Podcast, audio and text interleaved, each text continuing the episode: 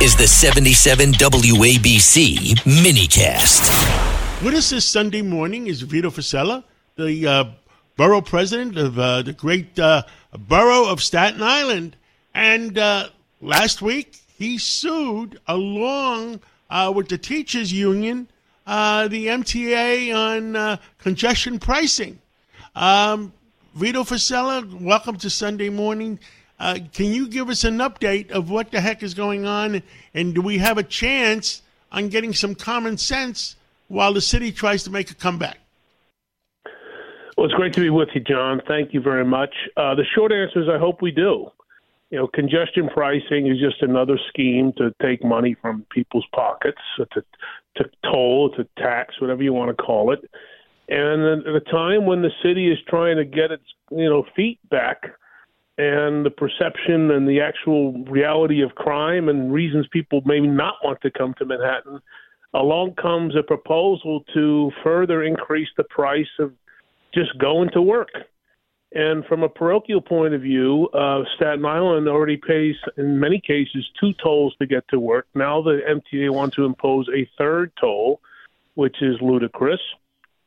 And uh, in large part, people have to use their cars on Staten Island because they've been denied adequate mass transit options for decades. To give you an example, uh, Manhattan households, there's about 22% of households in Manhattan have a car, whereas in Staten Island, 83% do, in large part because they have limited options. That's just the way it is. But you can't punish people by failing to provide adequate service uh, on their behalf. So now they're going to make their lives even more uh, financially troublesome. And to give you a perspective, uh, they're talking about a $15 additional toll, which, uh, if you work in Manhattan, drive your car, it's almost $4,000 a year. You know, that could be a vacation for a young family uh, that now they can't uh, pr- pursue it or do. And that's one of the reasons we teamed up with the UFT the president, um, the teachers union, Mike Mulgrew, who reached out a few months ago and said that a lot of his young teachers who were assigned to Manhattan shouldn't be punished like that. So that's why we teamed up.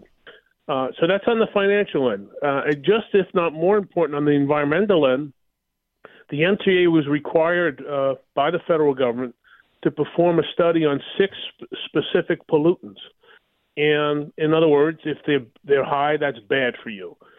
And the MTA came back and said that these six air pollutants will get worse for the people of Staten Island, especially the North Shore, in year one, and they had to project out over the next 22 years, and it will get progressively worse. So they are intentionally uh, imposing an additional toll. They are knowingly uh, going to make air pollution and air quality worse. And the kicker, the, the three strikes and you're out, is it's actually going to increase traffic for the people of Staten Island. So that, in a nutshell, is what, why we are suing, and we hope we prevail.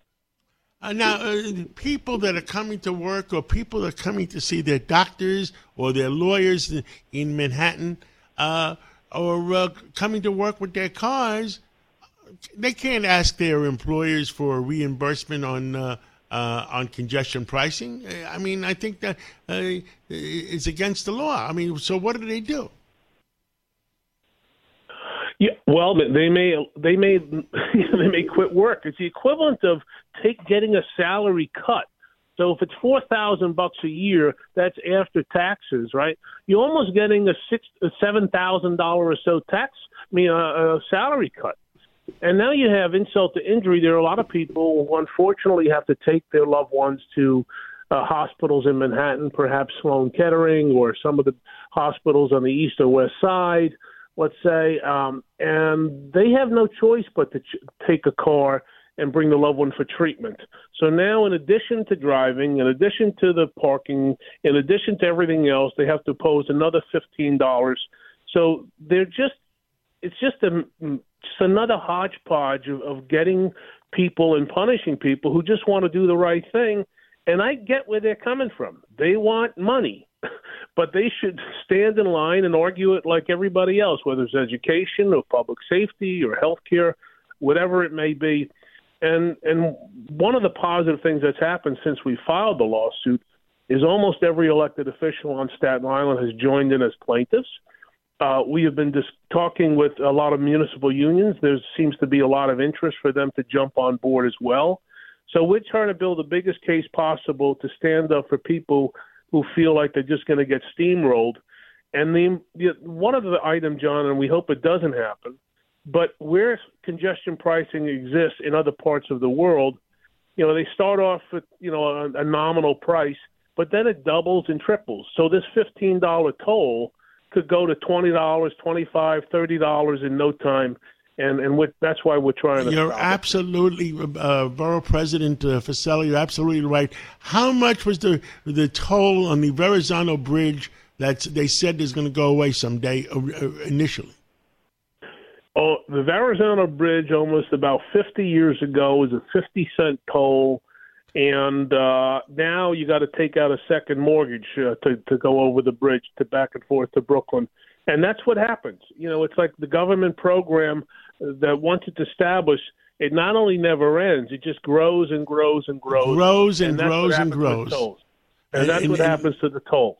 You know, what I've said publicly, uh, uh, Borough President, was at least let New York make a comeback first before you start even thinking about imposing this. Well, you're absolutely right, John. Uh, there is a lot of fluctuation in the marketplace. You know better than anyone the real estate uh, business. You're you're at the top of the ladder on that, and and landlords and tenants and employees and employers are still going through a state of flux of who's coming into the city, who's not. You have theater, Broadway plays of the lowest attendance in in in, in decades because people are fearful of coming into Midtown, for example, from the suburbs. You have a lot of different variables at play, and then you come along and drop this congestion pricing grenade right in the middle of it, and I think it's just going to disrupt the the situation even more.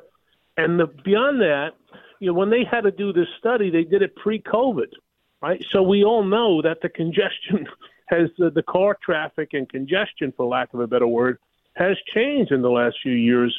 So we say put the brakes on, uh, take a step back, let the city rebuild, let the city truly recover, and then have a debate how to how to get another billion dollars from uh, commuters.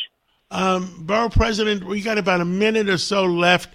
Uh, can you give us any uh, comments on the state of the state uh, that uh, Governor Hochul gave this week?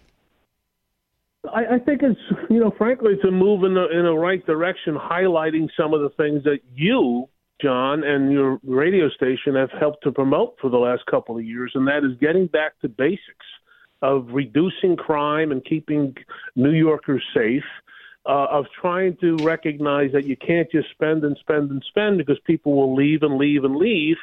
So to me, it was it was more positive uh, than negative. Uh, but now, as the old saying goes, the proof was in the pudding. Let's see how you know if we're going to start seeing some bail reform changes to to people who commit violent crimes that they they spend time behind bars and not out on the street by five o'clock and recognize that we can't we have to promote business and growth and we can't spend our way out of it. So that's uh, that's how I see it. We're hopeful 2024 will be a good year. We can only be optimistic and all that try our best and stand up for the good hardworking people not only of Staten Island but this city and state and we uh, thank you John for allowing us uh, to to provide that forum and to get the message out. Borough President Vito Fossella, Staten Island. Thank you for your uh, uh, your your common sense on this Sunday morning, and we'll catch up with you again real soon. Thank you as always, John. God bless you. God bless.